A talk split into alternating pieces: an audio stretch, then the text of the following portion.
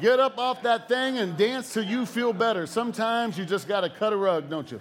And the Lord. So we just uh, uh, we're tying tying our uh, tying our series of lessons together. Last week we started gather, grow, and go. We talked about gathering together last week. This week we're going to talk about growing, growing together, growing up in the Lord.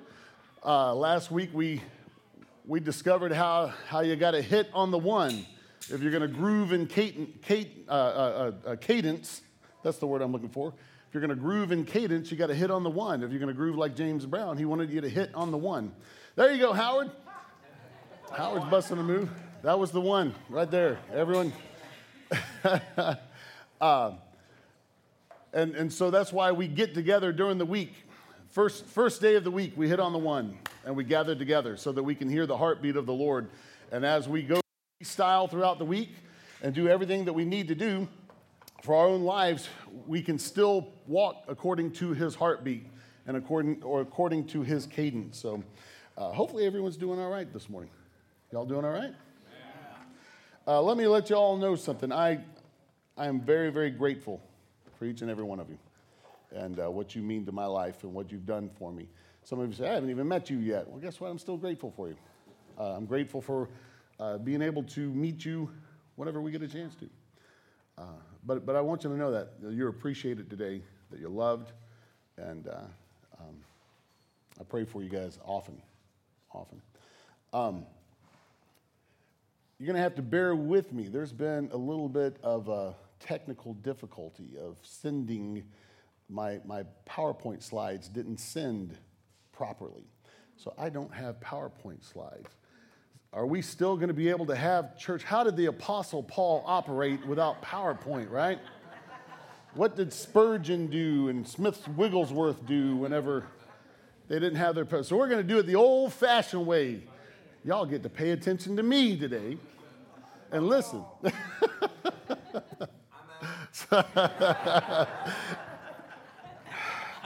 Don't bail on me, Coltrane. Don't bail on me. You worried about that, Michael? Thank you. Well, that's what, yeah. and if anyone's going to do it, I would do it. Today, we're going to talk about growth. We're going to turn to Hebrews chapter 5 if you have your Bibles or your Bible apps, or if you have it all committed to memory. I want to get your autograph. Hebrews chapter 5, starting with verse 12. It says, for though by this time you ought to be teachers, you need someone to teach you again the first principles of the oracles of God, and you have come to need milk and not solid food. For everyone who partakes only of milk is unskilled in the word of righteousness, for he is a babe. But solid food belongs to those who are of full age that is, those who by reason of use have their senses, everyone say senses.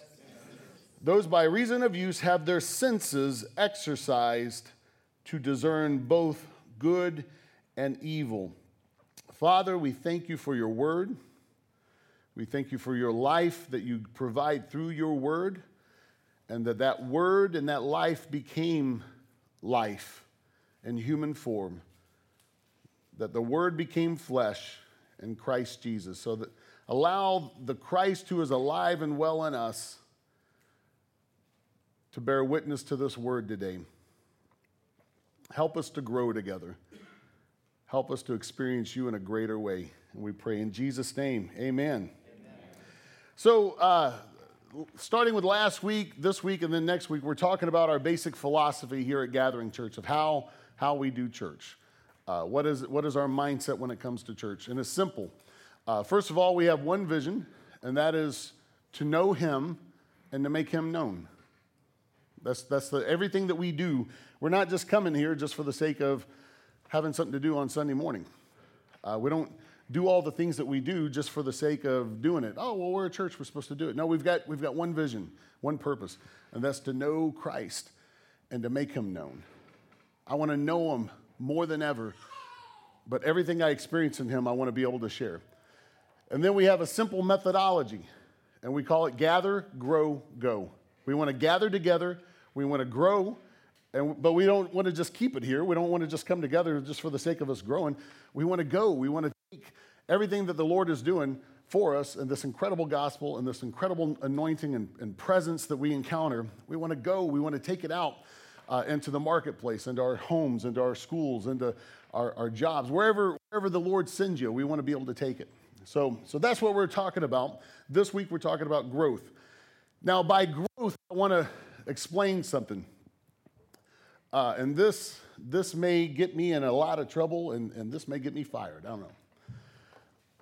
It is very low priority in my mind for numerical growth. Woo! Anyone, anyone about to hit me on that? When it comes to church, one of the last things I am concerned with is numerical growth. Everyone following me? In other words, how many people can we get in here? I'm not sure when it happened in the American church that we got this mindset that if you don't have a lot of people, you're not being successful in ministry. You know, something about America says bigger is better. Now, I am not going off on big churches. Praise God for big churches. The Lord may grow this church to be a big church. We have no clue what the Lord has in, in, in store. But really, what we need to be worried about as a church is finding out what He wants from us and just simply doing that. And then as we are obedient, the Lord, the Lord will give the increase. So, well, we need to have some outreaches. Well, we need to do the outreaches that He tells us to do. Well, you know, this church over here, man, they, they scooped up 400 new members when they went and did this. Awesome. Hopefully, that's what the Lord told them to do. If the Lord's not telling us to do it, I don't want to do it. So, when I'm talking about growth today, I'm not talking about numerical growth. Now, I understand every human that is in here is a soul, and that's important. And yeah, I don't think that we should stagnate in the Lord. I don't think we should stop moving. I don't think that we should stop being prosperous. I'm just saying that rather than being consumed with trying to figure out how to market us, let's be consumed with just promoting Him. And Jesus said, If I be lifted up, I'll draw all men unto me. That makes sense? Yeah. so, when I'm talking about growth, I'm talking about I want you to grow. I want to grow. When we gather together, we just don't gather together to listen to music and to hear somebody preach. We want to gather together so that we can grow together. I need to grow up in Him. I don't need to be a babe in Him. I need to mature. I need to become everything that He has created me to become. And that is a growth process. You know, as much as you sit there and say, Oh, I can't believe my little baby's growing up. Those of you who had kids, you know, and all of a sudden they, they get out of elementary school and they get into junior high. Oh, they're getting into junior high. And then they get into high school. Oh, they're getting into high school. No, you want them to grow. You want them eating off of you all like for the rest of their life? Raiding your fridge? You know? And then you complain, say, I can't believe my kid like, I just bought a whole thing of clothes for them, and it's Christmas time, and they've already outgrew the clothes I bought them at the beginning of the school year. Well, what, you want them to stay short the rest of your life? Come on. You want growth. no offense, Jason. All things relative.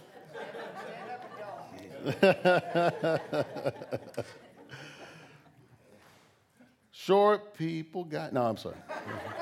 A reason.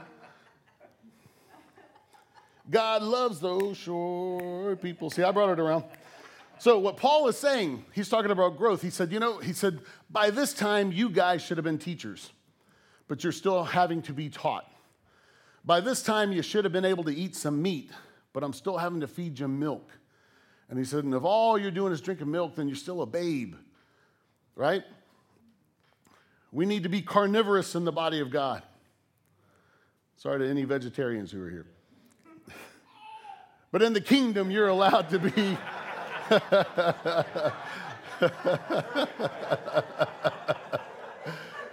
Got an amen back there. But in the kingdom, you're allowed to eat some meat spiritually. In other words, you're allowed to, to chew on some weightier stuff, some denser things in your life. So, how do we do that? How are we able to trans- transition from being babes drinking milk to, to grown Christians that are able to digest meat and take on meat? Well, Paul gives us a little bit of a clue here. He says, he says, but solid food belongs to those who are of full age. If you're going to eat solid food, that means that you have matured. That means that you've reached a point that you can actually you can actually digest some things. He says, those by, those by reason of have, having their senses exercised. Senses exercised. Now, in the natural, we have how many senses? Five, right? What are they? We've got touch, taste, smell, hearing, sight. Realize that spirit, anything in the natural you can make a spiritual metaphor out of? God only revealed this realm to us so that we can understand how the kingdom of God works. So you have spiritual senses, per se, that needs to be exercised.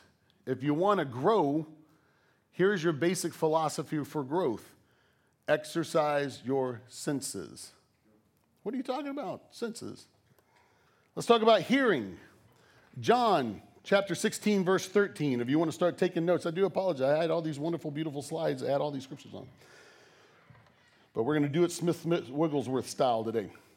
John 16, 13 says, However, when he, the Spirit of truth, has come, he will, talking about the Holy Spirit, he will guide you into all truth, for he will not speak on his own authority, but whatever he hears, he will speak and he will tell you things to come. So, guess what? The Holy Spirit is hearing straight from the throne room. Where does the Holy Spirit dwell if you are a believer? In you.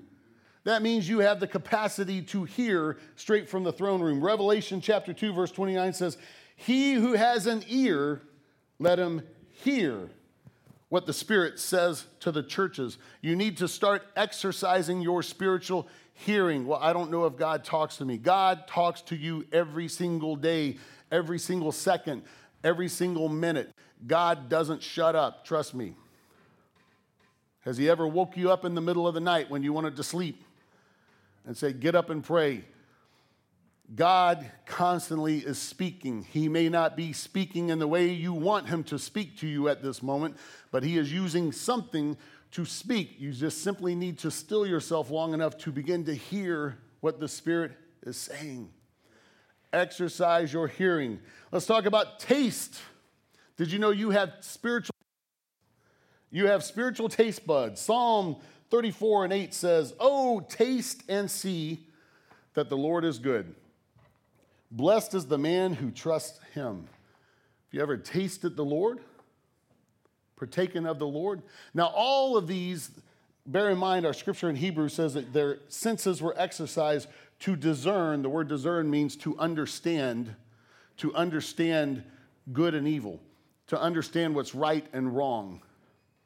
That's really what this is about growing up. It's not a matter of memorizing a list of rules. Some of us came up in a church where you had a list of rules. Now that you're a Christian, you don't do this, you don't do that, can't do this, can't do this. You must do this, you're going to have to do that. Christianity is not supposed, uh, the relationship with God is not supposed to be that. The Bible says for every man to seek out his own salvation with fear and trembling. In other words, you've got to find out, according to the Word of God, where you can walk and where you can't walk for yourself. And some of your freedoms may not be my freedom, and some of my freedoms may not be your freedom because we're all wired differently. But in order to be able to discern what's right or wrong or understand what's right or wrong, we've got to learn to use these spiritual senses. I've got to be able to hear what the Spirit is saying to me. I've got to be able to taste, or in other words, discern, figure out what's good, what's, what's right, what's wrong. Psalm chapter 119, 103 says, How sweet are your words to my taste, sweeter than honey to my mouth. It's one reason why you need to get the Word of God in you every single day. Why? Because it tastes good to your spirit. It's sweet, it's savory.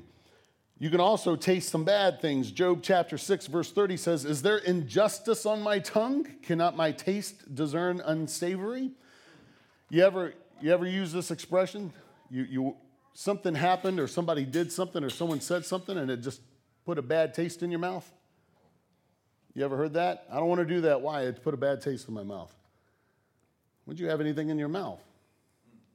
You're talking about something you felt in your spirit, a check that came up. Smell. Let's talk about smell. Do you realize you guys have some spiritual smells? Woo! Some of y'all need some spiritual deodorant. No. Ephesians chapter 5, verses 1 and 2. Therefore, be imitators of God as, as dear children, and walk in love as Christ also has loved us and given himself for us, an offering, a sacrifice to God for a sweet smelling aroma. They compared the sacrifice, sacrificial love of Christ to a sweet smelling aroma so that when you walk in the same sacrificial love, no greater love has any man shown but to lay down his life for a friend. When you can set aside your life long enough for a friend and sacrifice something about yourself to bless somebody else, it becomes a sweet aroma to the Lord. You put off an incredible spiritual fragrance to God. Revelations 5 8. Now, when he had taken the scroll, this is this heavenly vision that John had. Now, when he had taken the scroll, the four living creatures and 24 elders fell down before the Lamb, each having a harp and golden bowls of incense, which are the prayers of the saints. So, in this heavenly vision, not only was there an instrument of praise and worship, which was a harp, but there was a bowl full of incense. And the Bible said that the incense was the prayers of the saints. Do you realize that your prayers have an aroma? in the Spirit. Say, well, I don't like what's going on in my house right now. That's why you need to pray because there's some foul stench taking place in some of your homes. And if you'll begin to pray, it changes the very aroma, the very essence, the very spirit of your environment. So your prayers carry a scent in the spirit. You need to exercise that scent. Philippians chapter 4, 18. Indeed, I have all, indeed, I have all and abound. Paul's basically telling everyone, hey, look, I've been taken care of. I have everything I need, and I'm abounding. I am full, having received from Epaphroditus, all these Greek words, right? Epaphroditus, that I've received all the things sent from you a sweet smelling aroma, an acceptable sacrifice, well pleasing to God. Now, what that's saying, Paul's basically saying, hey, you guys have given me what I needed. You, you met my need. And guess what? It was a sweet smelling aroma before God. Do you realize that when you give into the kingdom, it smells good to the Lord? When you're faithful with giving, when you give your tithe, it smells good to God.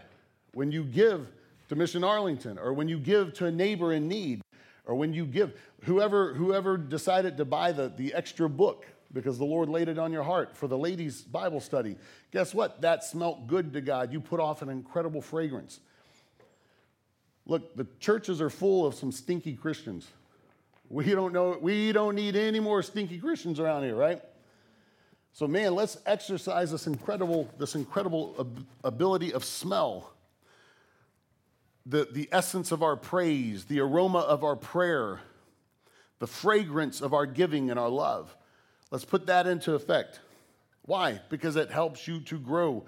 Everyone who can eat meat can grow, Paul says, that they've grown to maturity by having their senses exercised to be able to tell what's right and wrong. Sight. Let's talk about sight. We're going to wrap up really quick. Sight. Everyone blink for me. Am I in focus better? Let me tell you something. I don't know what's going on with me. I tried to read a poem out of a book to my pastoral staff just the other day, and I didn't have my glasses on. I read like a first grader. What's going on? I need something going on with my sight. Second Corinthians chapter 5 verse 7 for we walk by faith not by sight. Faith becomes your spiritual sight. Hebrews chapter 11 and 1 says this Now faith is the substance of things hoped for, the evidence of things not seen. In other words, have you ever seen something in the spirit? You can't see it, you don't see it physically, but you can still see it. You're believing for something, you're trusting God for something, and you can see it, and it's so real. And I, I can tell you, man, I, I can see it. I can see it. The Lord showed it to me. I can describe it to you. I can tell you exactly how He's going to move. I can tell you what the miracle is going to be. And you say, well, show it to me. I can't. I can see it, but you, I, I, I don't see it, but I see it. What is it? That's faith. Faith is the substance of things hoped for. Everyone say hope. Hope is a feeling, isn't it? We're going to get to that because we're going to be talking about here in a second touchy feely touch. That's, that's one of our senses. But, but I'm talking about vision and touch, vision and feeling together here at the end for a specific purpose. Because there's something powerful when you understand a, a, a missing essence of your prayer life that we don't talk about, that we've gotten away from in churches. Okay? But vision, vision, whatever it is that you're trusting God for, you need to see it. You need to see it. It's the substance of things hoped for, the evidence of things not seen. I can't see it, but I can see it. I can see it in my mind's eye. I can see it in my prayer. I can see it when I praise Him. Whatever it is you're trusting God for, I want you to see it, visualize it, think of the details. Write the details down if you need to. Get specific with it, right? Why? Because you need to exercise that faith. You need to exercise that spiritual sight. The Lord had me long before I even realized that I was going to be up here preaching to any of you guys. The Lord would have me come walk around the big pile of dirt that used to sit here before there was an, even a building. And the Lord would tell me, He said, I want you to go pray for where my gathering is going to, going to meet because we're, we're going to have church there. I said, Church, you're going to have church in the middle of the dirt. He would have me walk around this big pile of dirt and pray. I could see it in my mind's eye. I could see it. I couldn't see it. All I was seeing was dirt, but I could see it in my spirit. What was that? That was vision. We need to exercise our spiritual vision. What's, what's our last sense? Touch or feel. We have the ability to feel things. We have the ability to reach out and see if something is textured, see if something is smooth, see if something is cold or hot. Why? Because we can touch. That's a feeling. Now, what Several weeks ago, you may remember that we talked about the heart. The Bible says that, or, or the Hebrews believed that your heart was the cradle of all your feelings, all of your desire, all of your intentions, all of your drives that comes from the heart. That's one reason why David said in Psalm chapter 119 and 11, Your word I have hidden in my heart that I might not sin against you. Why didn't he say, Lord, I've, I've, I've hidden your word in my mind? I've committed your word to memory. I can, I can show you people that can quote a million scriptures, but yet they still live like the devil. Why? Because they may have hidden their word into their mind, which is just our, simply our processor. You are not your mind, you are not your thoughts. The real you comes from your desires, your, birth, the, your emotions, your, the, your, the cradle of all that, your intentions, your drives, your motives. That comes from your heart. That's why you need to hide the word in that place where all of your all of your desires come from. Why? Because you need to make sure your desires line up with the word of God. So that the word in your heart can match the word that you memorized up here. And you can bear witness to it. But and the reason why you need to hide the word in your heart, the Bible says that the heart is deceitful man, your heart can, you ever sit there and said, man, I, I think I've met the one for me. And then 15 years later, after being married, you're like, oh, I don't know if that was the one for me. You ever, you ever sit there and thought, this is the car I'm supposed to buy? And then three months into paying that car off, you go, why in the world did I buy that car? Why? I know I need to take this job. And one month into it, you're, Lord, why did I take this job? Why? Because your heart your heart can deceive you. You need, you need to hide the word in your heart so that you can feel. Acts chapter 17, 27 says this so that they should seek the Lord in the hope that they might grope for him and find him, though he is not far from each one of us. In other words, you need to reach out and try to grope or feel for the Lord sometimes. You need to be able to sense where he is. He's moving in a different way every time you wake up. Say, well, I wake up and I'm going to pray this way. Well, he may not want you to pray. He, want, he may want you to praise. And that's where he's going to meet you. So, okay, well, today I'm going to wake up and I'm going to praise him. I'm going to put some music on and just worship him. Well, he may not want you to do that. He may want you to sit in silence with him that day. What is it that the Lord is, where is he wanting to meet with you today? You're going to have to feel after that. In other words, you have to grope. It's almost like you're in the dark trying to feel, ah, now I found him. Now let's go, Lord. Feeling. Why is feeling so important? We've, man, churches for years and years said, no, don't get emotional. Emotions, you can't trust your emotions. Don't trust your emotions. The heart is deceitful. No, God gave you emotions because they're signposts. If you're sad about something, that's your body and your spirit trying to tell you what you need to deal with. If you're excited about something, that's your body and your spirit trying to let you know, hey, this is, this is something to celebrate. If you're frightened, that's an alarm. So all, all emotions are are signposts to make you aware of something. So this is this is the power because emotions play a huge part of faith. You can't exercise your faith or your vision without also exercising your touch or your feeling. Why? The Bible says that faith is the substance of things hoped for. That's an emotion, that's a feeling. if all of a sudden you start feeling hope in a situation, you start feeling life, you start getting excited, you start getting motivated. Faith is the substance of things hoped for and the evidence of things not seen. You want to you want to take your prayer life and your faith life up to another level. Don't be afraid to feel what it feels like to have what you're praying for. because your body can't tell the difference. Do you realize that athletes, when they're injured, what is it that they do? Professional athletes, you hear them all the time. Well, I'm taking mental reps right now. They can't get out on the field to throw the ball around, so they're taking mental reps. Why do they do that? Because they've had studies where an athlete, say a marathon runner or even a racer, can lay flat, close his eyes, and then his mind go through all the steps of stretching for the race, getting warmed up for the race, and then running the race. And while he's laying down flat, resting, because he's going through everything within his mind, he'll start sweating, his heart rate will go up, and he'll actually get a, a bit of a cardiovascular exercise. Man, some of y'all gonna be trying that first thing in the morning. I ain't getting out of bed. I'm up right now at the gym.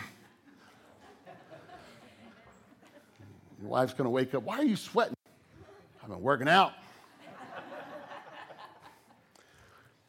but that's something very powerful to exercise. Whatever it is that you're believing for, feel the essence of what it feels like to already have that answered. Why? Because faith is the substance of things hoped for. That's a feeling. The evidence of things not seen. You're seeing it, but you're, you don't see it physically, but you're seeing it naturally. Let's all stand up growth. That's what we want to do. We want to come together, we want to gather, but we want to grow. And in growing, you're going to start exercising some spiritual senses. You're going to start tasting things in the spirit. You're going to start smelling things. You're going to become aware of your spiritual aroma. You're going to start seeing some things that you don't have any physical proof for, but you see it and you believe it and you feel it with everything you have in your spirit. You're going to start feeling the presence of God even in a greater way. That's what's going to happen when we get together, we get into the Word, when we meet for Bible studies, when we meet for youth group, when we, when we get together and pray with folks out at the market, when we drop cookies off and pray for folks. You start seeing growth. I gotta, I gotta say this. I gotta, I gotta brag on Mike and Julie Cox for a second. Uh, this last Monday, we had our cookie drop, and thank uh, April and, and, Chris Howell for helping us with that. Uh, we had a cookie drop. We, we dropped cookies to roughly about 40, 43, 45 houses, somewhere in there. And we had just, just enough for, for us to go out two by two. And, and, and Mike and Julie, who I, I love their, their desire to grow and their desire to embrace. And some of this stuff is all new. Mike, Mike grew up in the Catholic Church, and so he's like, man, you bunch of crazy people worship totally different than what I grew up with, but hey, I kind of dig this, right?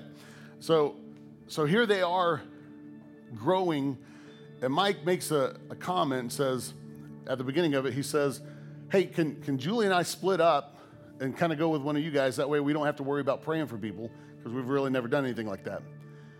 And, and Julie, I loved her, her fieriness. She kind of looked over. She said, well, we got we to start doing it sometime. Might as well be tonight. so uh, that's exactly, they went out and man, Mike came back with this detailed list of every stop that they had. Hey, this person's excited about the church, this person, this and that. So they got a chance to actually grow and exercise their faith. What were they doing? They were exercising their senses, they were growing. If anything, from Monday night, I got more excited about the growth that I saw in Mike and Julie Cox getting out of their comfort zone to just be obedient to the Lord. That's what it's about. That's growth. That's why we come together so that we can become everything that God has created us to be. Can we just praise Him one last time together and celebrate? Let's give Him a hand clap of appreciation today. Amen. Father, we love you.